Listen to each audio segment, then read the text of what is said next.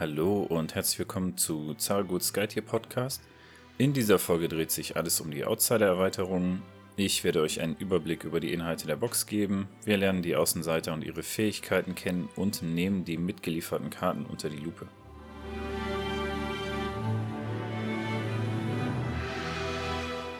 Kommen wir zu den Inhalten der Box. Wir finden darin vier Außenseiter-Miniaturen, vier Außenseiter-Karten und insgesamt 48 Kraftkarten.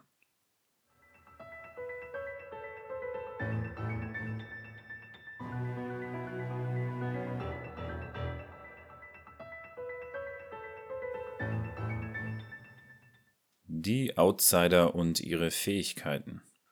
Ich werde hier im Weiteren von Outsidern sprechen. Mir gefällt die Begrifflichkeit einfach besser als Außenseiter. Außenweltler hätte es vielleicht besser getroffen. Weiterhin werden zukünftig neben den einzigartigen Fähigkeiten auch noch die Lebenspunkte und die Rüstung von Bedeutung sein. Daher finden diese Werte hier natürlich auch Erwähnung. Ihr erinnert euch vielleicht an die neue Siegbedingung, die das Besiegen des Outsiders als Ziel hat. Die Outsider, die ich hier vorstellen werde, können sich im Gegensatz zum Outsider der Starterbox bewegen und auch komplette Scharmützelaktionen ausführen. Wenn ein Outsider in der Minion-Phase ins Spiel gebracht wird, dann gelten für diesen jeweils besondere Platzierungsregeln. Und natürlich habt ihr drei Aktionspunkte für den Outsider bei der jeweiligen Aktivierung zur Verfügung.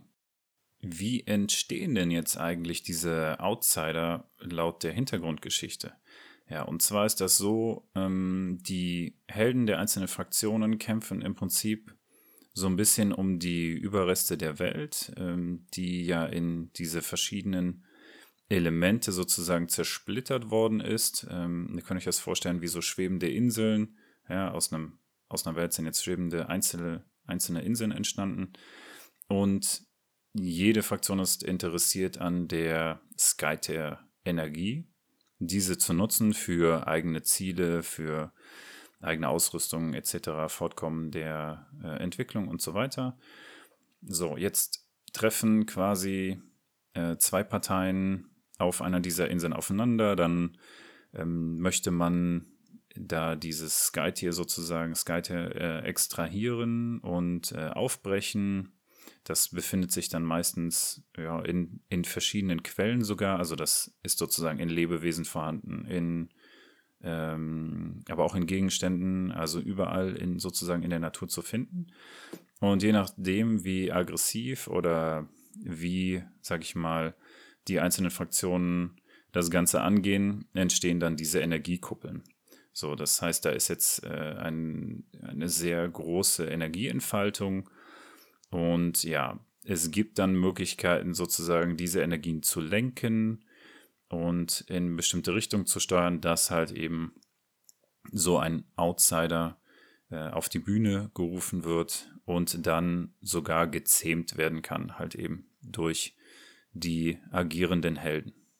So, und dadurch haben wir dann quasi im Spiel die Möglichkeit, effektiv, wenn wir jetzt in der Kuppel sozusagen die Herrschaft erlangen, den äh, Outsider für eine kurze Phase, das ist dann am, in der Regel am Ende der Minion-Phase, für drei Aktionspunkte ähm, sozusagen dessen Fähigkeiten zu nutzen.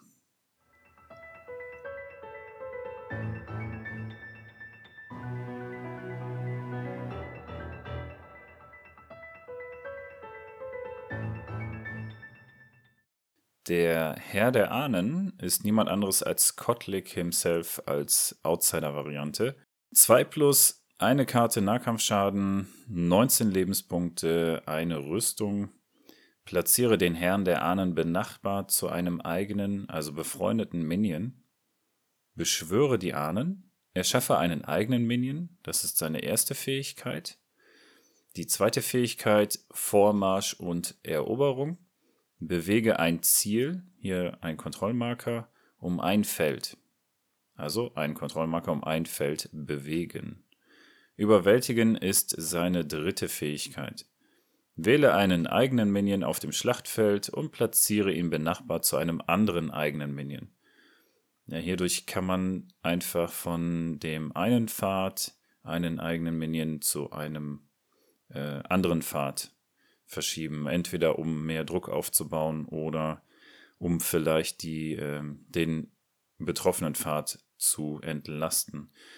Ja, in der Zusammenfassung würde ich sagen, er unterstützt mit seinen Fähigkeiten halt insbesondere das Kontrollieren der Pfade. Die Geißel von Puido ist ein von einem Dämonen besessener Akimo. Er hat 3 plus 2 Karten Nahkampfschaden, 18 Lebenspunkte und 0 Rüstung. Die Geißel von Puido ersetzt einen eigenen Helden in dieser Kuppel. Dieser Held ist besessen. Am Ende dieser Aktivierung platziere den besessenen Helden benachbart zur Geißel von Puido. Das heißt, in dem ersten Teil der Platzierungsregeln wird sozusagen einer eurer Helden in der gewonnenen Kuppel ersetzt.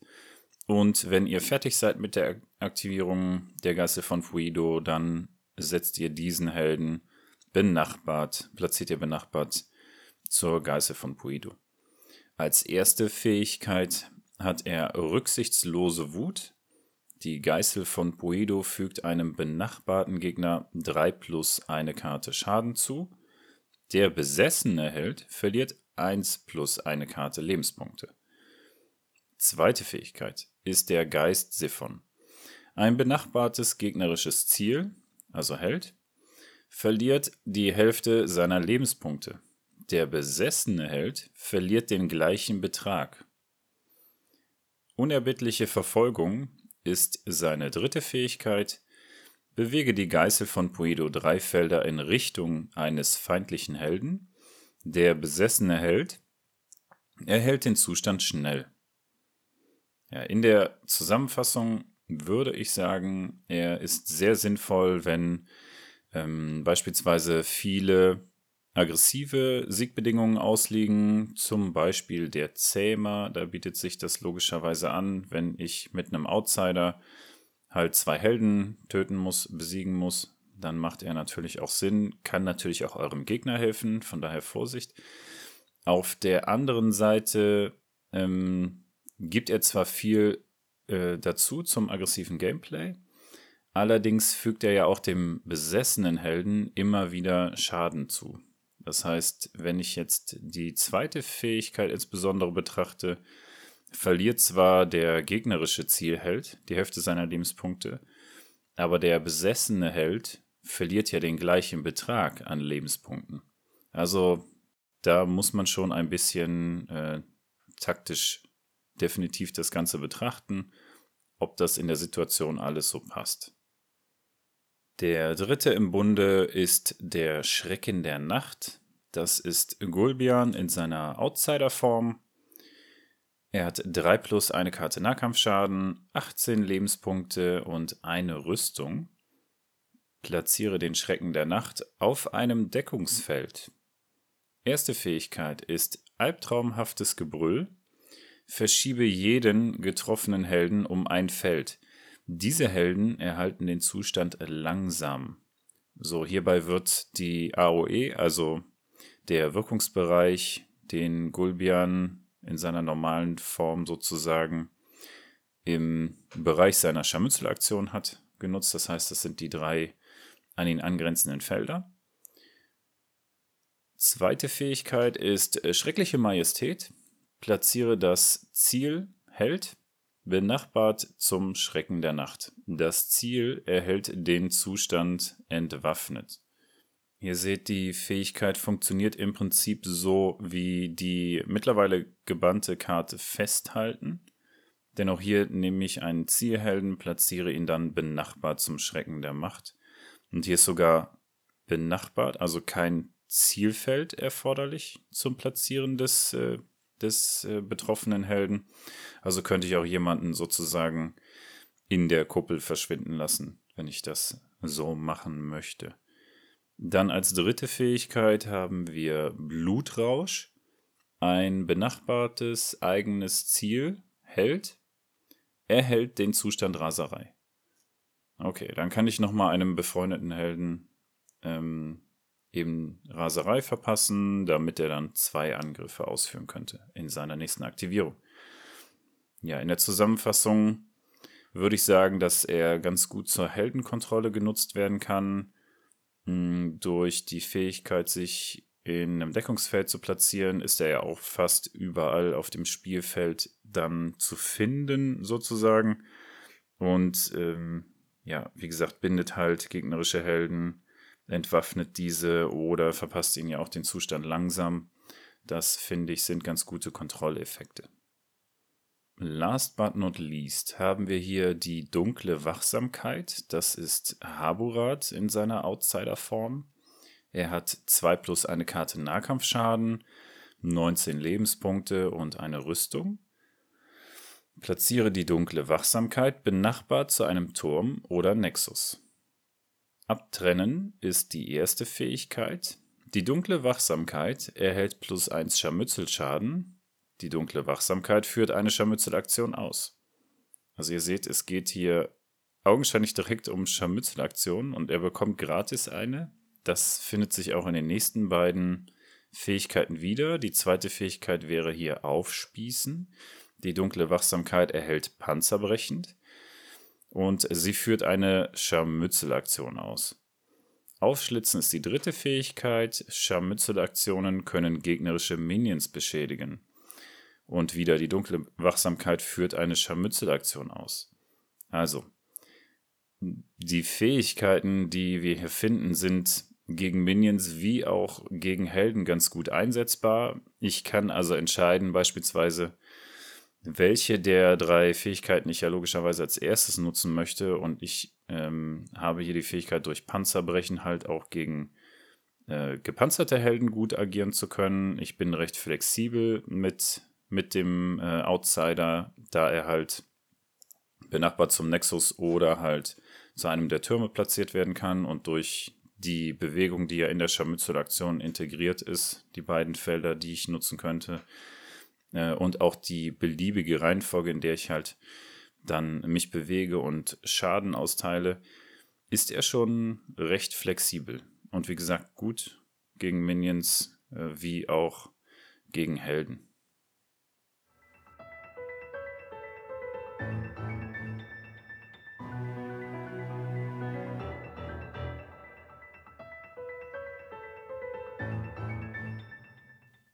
Als nächstes beschäftigen wir uns mit den Karten und den dazugehörigen Erklärungen. Hier werden die einzelnen Karten und Effekte vorgestellt.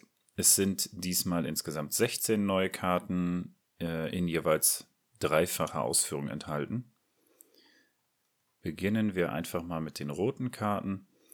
Als erstes hätten wir da Arena der Flammen. Es ist eine Einmaner-Karte.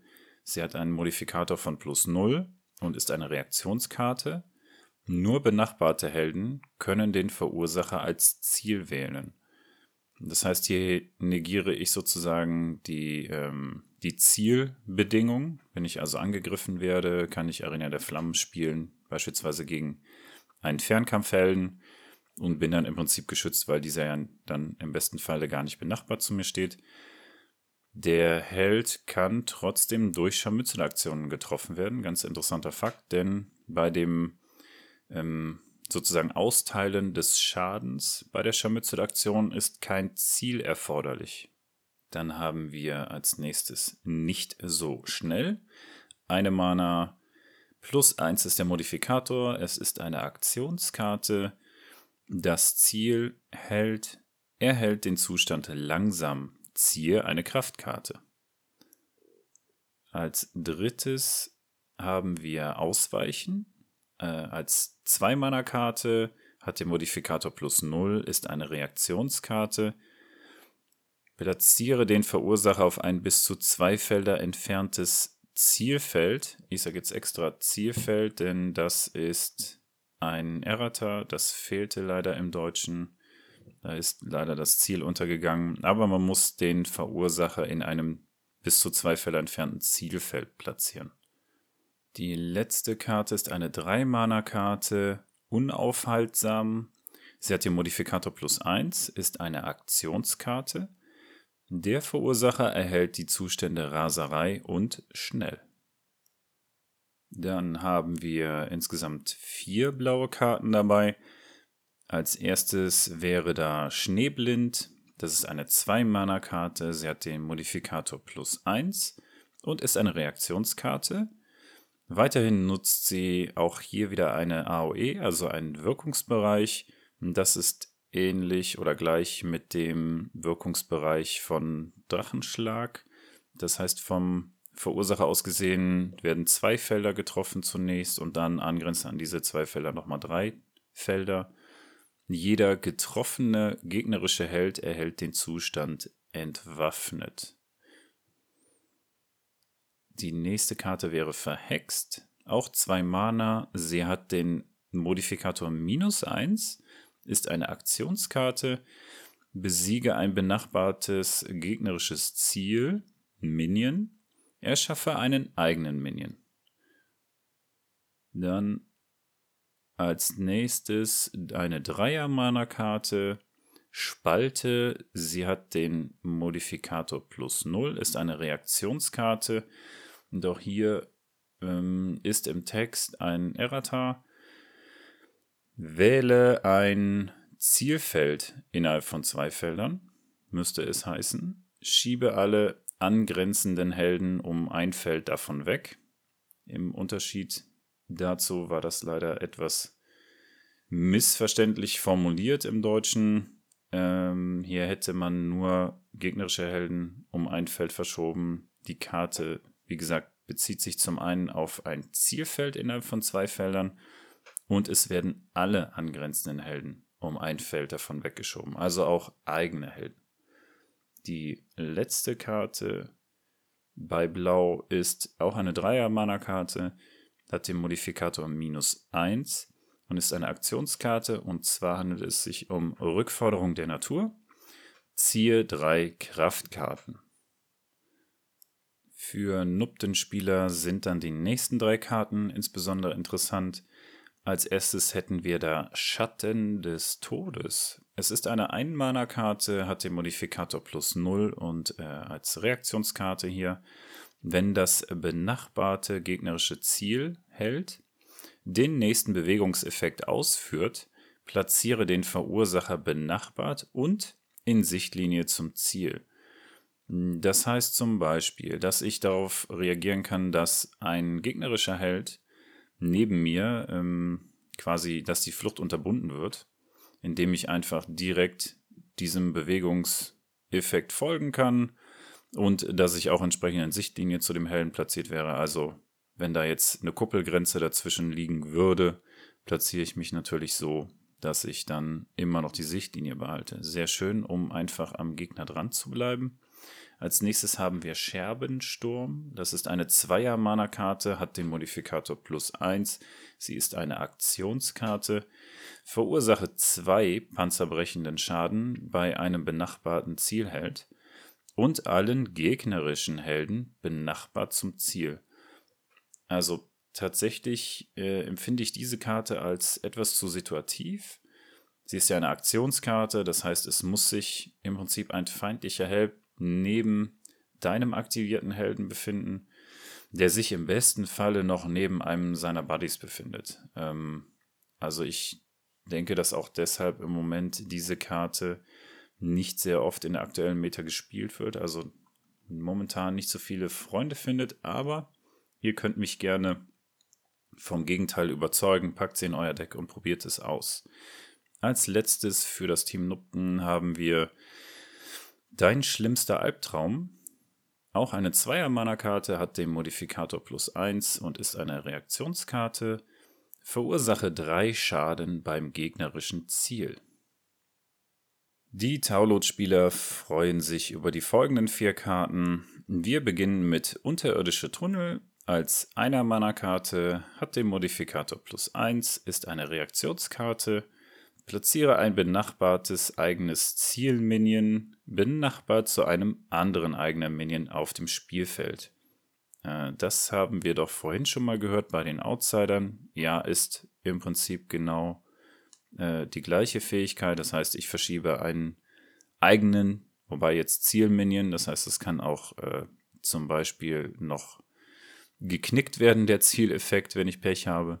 Und das Ganze geht daneben. Äh, könnte aber grundsätzlich ein Minion von Pfad 1 zu Pfad 2 verschieben. Als nächste Karte hätten wir Dornenwurzeln, Zweier Mana Karte, Modifikator plus 0 und ist eine Reaktionskarte. Sobald das gegnerische Ziel hält, das nächste Mal durch einen Effekt bewegt werden würde, wird dieser Effekt neutralisiert. Okay, anstatt jetzt dem Gegner zu folgen, ähnlich wie bei Nupten gerade, negiere ich einfach den Bewegungseffekt an sich. Das heißt, ich kann zum Beispiel eine Bewegungsaktion dadurch neutralisieren. Als nächstes haben wir Gegenschlag. Zweier Mana-Karte plus 1 ist der Modifikator, eine Reaktionskarte. Der Verursacher erhält plus 2 Rüstung. Verursache einen Schaden an benachbarten Zielminion. So, das Interessante hier ist, ich kann das auch auf einen eigenen Minion anwenden. Ja, das muss kein gegnerischer Minion sein. Das heißt, wenn jetzt zum Beispiel kein gegnerischer Minion mehr zur Verfügung ist, der benachbart zu mir steht, kann ich mich trotzdem quasi mit dem Leben sozusagen eines eigenen Minions ein bisschen besser schützen. Die letzte Karte bei Taulot ist neue Loyalitäten. Zweier Mana Karte, minus eins ist der Modifikator, sie ist eine Aktionskarte. Ein anderes benachbartes Ziel hält führt einen Angriff, eine Bewegung oder eine Scharmützelaktion aus und zählt während dieser Aktion als eigener Held. Ja, die Karte ist mittlerweile für den kompetitiven Bereich gebannt worden. Sie ist effektiv, definitiv, ähm, und daher im Prinzip in nahezu jedem Kontrolldeck, das auch über grüne Mana-Runen in irgendeiner Form verfügt hat, zu finden gewesen. Ähm, so wie ich das verstanden habe, ist der Grund jetzt, dass sie vielleicht nicht, nicht zu overpowered ist in dem Sinne, sondern dass es vielleicht nicht so, ja, sagen wir mal, spannend war, diese zu spielen. Ähm, zumindest für den gegnerischen Spieler. So, und damit halt eben die Freude so ein bisschen bleibt und das nicht so, ich sag mal, so übel äh, quasi als Effekt ausartet, weil da wurde hauptsächlich der Bewegungseffekt letztlich genutzt oder halt die, die Möglichkeit, einen gegnerischen Helden nochmal bewegen zu lassen. Und dann bewege ich ihn wohin natürlich, ja klar, also raus aus dem, dem äh, Bereich äh, des Kontrollmarkers, des jeweiligen Kontrollmarkers, insbesondere wenn jetzt der Held, den ich halt jetzt treffe, dadurch ähm, vielleicht auch eine, eine, eine Anführen-Aktion ausgeführt hat und meinetwegen im besten Falle noch von der Hand eine Karte gespielt hat, dann können wir davon ausgehen, dass da drei Mana liegen. Und äh, ja, wenn ich die natürlich mal eben mit einer Bewegung verschiebe, dann ist quasi die Kontrolle für mich über diesen Kontrollpunkt relativ sicher. Und für den Gegner eben die ganzen Aktionen, die vorher ausgeführt worden sind, waren dann natürlich hinfällig. Also daher, hat wenig Spaß gemacht sozusagen, insbesondere betroffen zu sein. Daher der Bann. Als letztes haben wir noch eine neutrale Karte. Das ist Gedankenwelt, äh, eine Aktionskarte. Sie hat den Modifikator plus 1 und ja, als neutrale Karte hat sie halt äh, keinerlei Mana-Kosten. Entferne alle offenen Kraftkarten von der Heldenkarte vom Zielheld. Das heißt, äh, ich fülle zum einen den Mana-Pool des Helden wieder auf. Es ist aber ein Zielheld. Ähm, ich kann halt auch das Ziel verändern, beziehungsweise ich muss das nicht auf den Helden ausführen, der halt äh, die Karte spielt, sondern ich kann das ja auch auf mit einem anderen Helden sozusagen den Effekt nutzen lassen.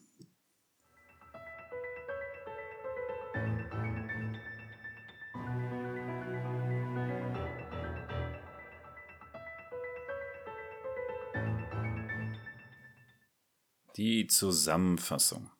Ja, die Outsider-Expansion erweitert durch die neuen Miniaturen und ihre Fähigkeiten die Möglichkeiten im Spiel. Es hat hierdurch einen gewissen taktischen Wert, die Auswahl des Outsiders bei der Erstellung eines eigenen Kartendecks zu berücksichtigen. Denn äh, entweder kann ich zu Beginn des Spiels aussuchen, ob ich meinen Outsider ins Spiel bringe oder ob ich halt Start- oder zweiter Spieler bin. Und je nachdem, welche Siegbedingungen ausliegen, ist dies ein wichtiger Faktor, finde ich. Wähle ich vielleicht lieber den Outsider, der mir mehr nützt oder vielleicht denjenigen, der mir mehr, weniger schadet? Ähm, da können wir uns auf jeden Fall noch Gedanken zu Strategien machen. Das kommt ja auch erst dadurch zustande, dass ich nun ja die Auswahl zwischen verschiedenen Outsidern habe. Ne? Also ich habe hier einfach nochmal ganz neue taktische Optionen im Spiel erhalten, einfach durch diese neuen Miniaturen und ihre Fähigkeiten. Die Karten sind allesamt interessant, allerdings finde ich momentan profitieren Rot und Blau hier am meisten. Die roten Karten scheinen allesamt sehr nützlich und haben alle ihre Berechtigung in einem Deck momentan, insbesondere vielleicht auch ähm, durch die Anpassung der der Raserei-Regel. Ähm, bei den blauen Karten habe ich eigentlich zum Beispiel bisher Schneeblind relativ selten in kompetitiven Decks gesehen. Kann mir aber vorstellen, dass eben durch diese Regelanpassung, äh, die jetzt nochmal deutlich nützlicher geworden ist, weil ich da in, mit einer AOE halt direkt mehrere Helden betreffen kann und ähm, das Entwaffnen ist gerade in, hinsichtlich äh, der Raserei halt deutlich wichtiger geworden. Bei den gelben Karten ist Scherbensturm, wie ich ja schon mal sagte, zu situativ und ja, findet derzeit noch nicht so viele Anhänger. Äh, die beiden anderen Karten haben definitiv ihren Wert und bei Grün, ja, finden wir ja im Prinzip eine der stärksten Karten des Spiels, die aber ja aus dem kompetitiven Bereich gebannt worden ist, aus den Gründen, die ich vorher genannt habe. Daneben haben wir ähm, Nichtsdestotrotz eine weitere gute Karte zur Gegnerkontrolle an Bord, hier mit äh, Dornenwurzeln. Die unterirdischen Tunnel können schon mal zur Verlagerung von Minions genutzt werden. Ähm, für mich selber, ich konnte es noch nicht so gut in einem Deck, ähm, in einem Deck unterbringen, für mich persönlich. Bei, genau, und bei Gegenschlag, ja, wie ich vorhin sagte, dann kann es halt sein, dass ich einen eigenen Minion äh, opfern muss um vielleicht meinen eigenen Helden zu schützen. Ähm, auch hier wieder etwas situativ. Äh, ich muss mich halt mit dem Helden entsprechend positionieren. Kann aber ganz gut funktionieren. Nichtsdestotrotz kann eine Hilfestellung sein. Gedankenwelt finde ich als neutrale Karte hat ja regelmäßig auch einen hohen Wert. Ähm, gerade wenn ich ein Deck spiele, das langsamer gespielt wird, also da sind dann viele Karten drin mit hohen Mana-Werten, also viele Dreier-Mana-Karten.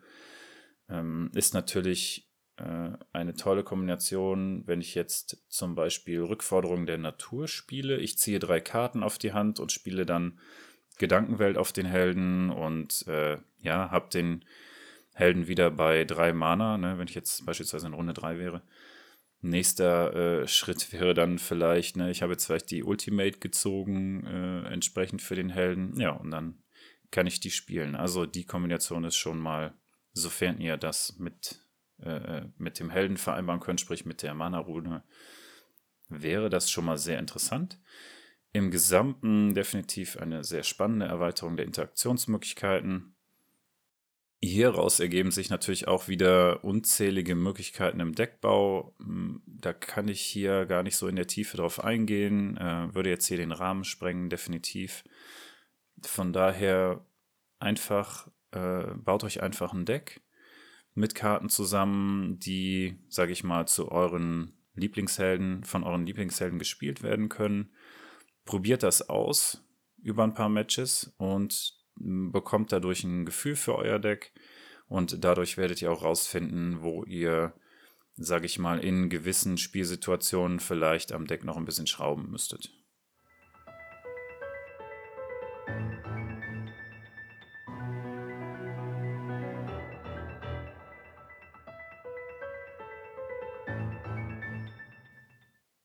Eine weitere Podcast-Folge neigt sich dem Ende. Bevor ihr jetzt hier aber abschaltet, ähm, hätte ich noch eine kleine Ankündigung. Und zwar arbeite ich tatsächlich gerade noch ähm, an meinem ersten YouTube-Video, das sich auf Skytier bezieht und werde da dann, sofern alles klappt, am kommenden Donnerstag, sprich dem 23. Juli, also einen Tag vor der offiziellen Veröffentlichung von Into the Ashes. Alle Karten, alle deutschen Karten, äh, die in Into the Ashes erscheinen werden, also auch die restlichen Karten, die uns sozusagen noch fehlen. Wir kennen ja jetzt etwa die Hälfte ähm, der Karten, werde ich auch die anderen Karten spoilern, so dass ihr am Donnerstag schon mal reinschauen könnt. Wenn ihr dann bei meinem YouTube-Kanal reinseht, den werde ich entsprechend hier auch verlinken. Ähm, dann könnt ihr alle Karten sehen, die da drin sind.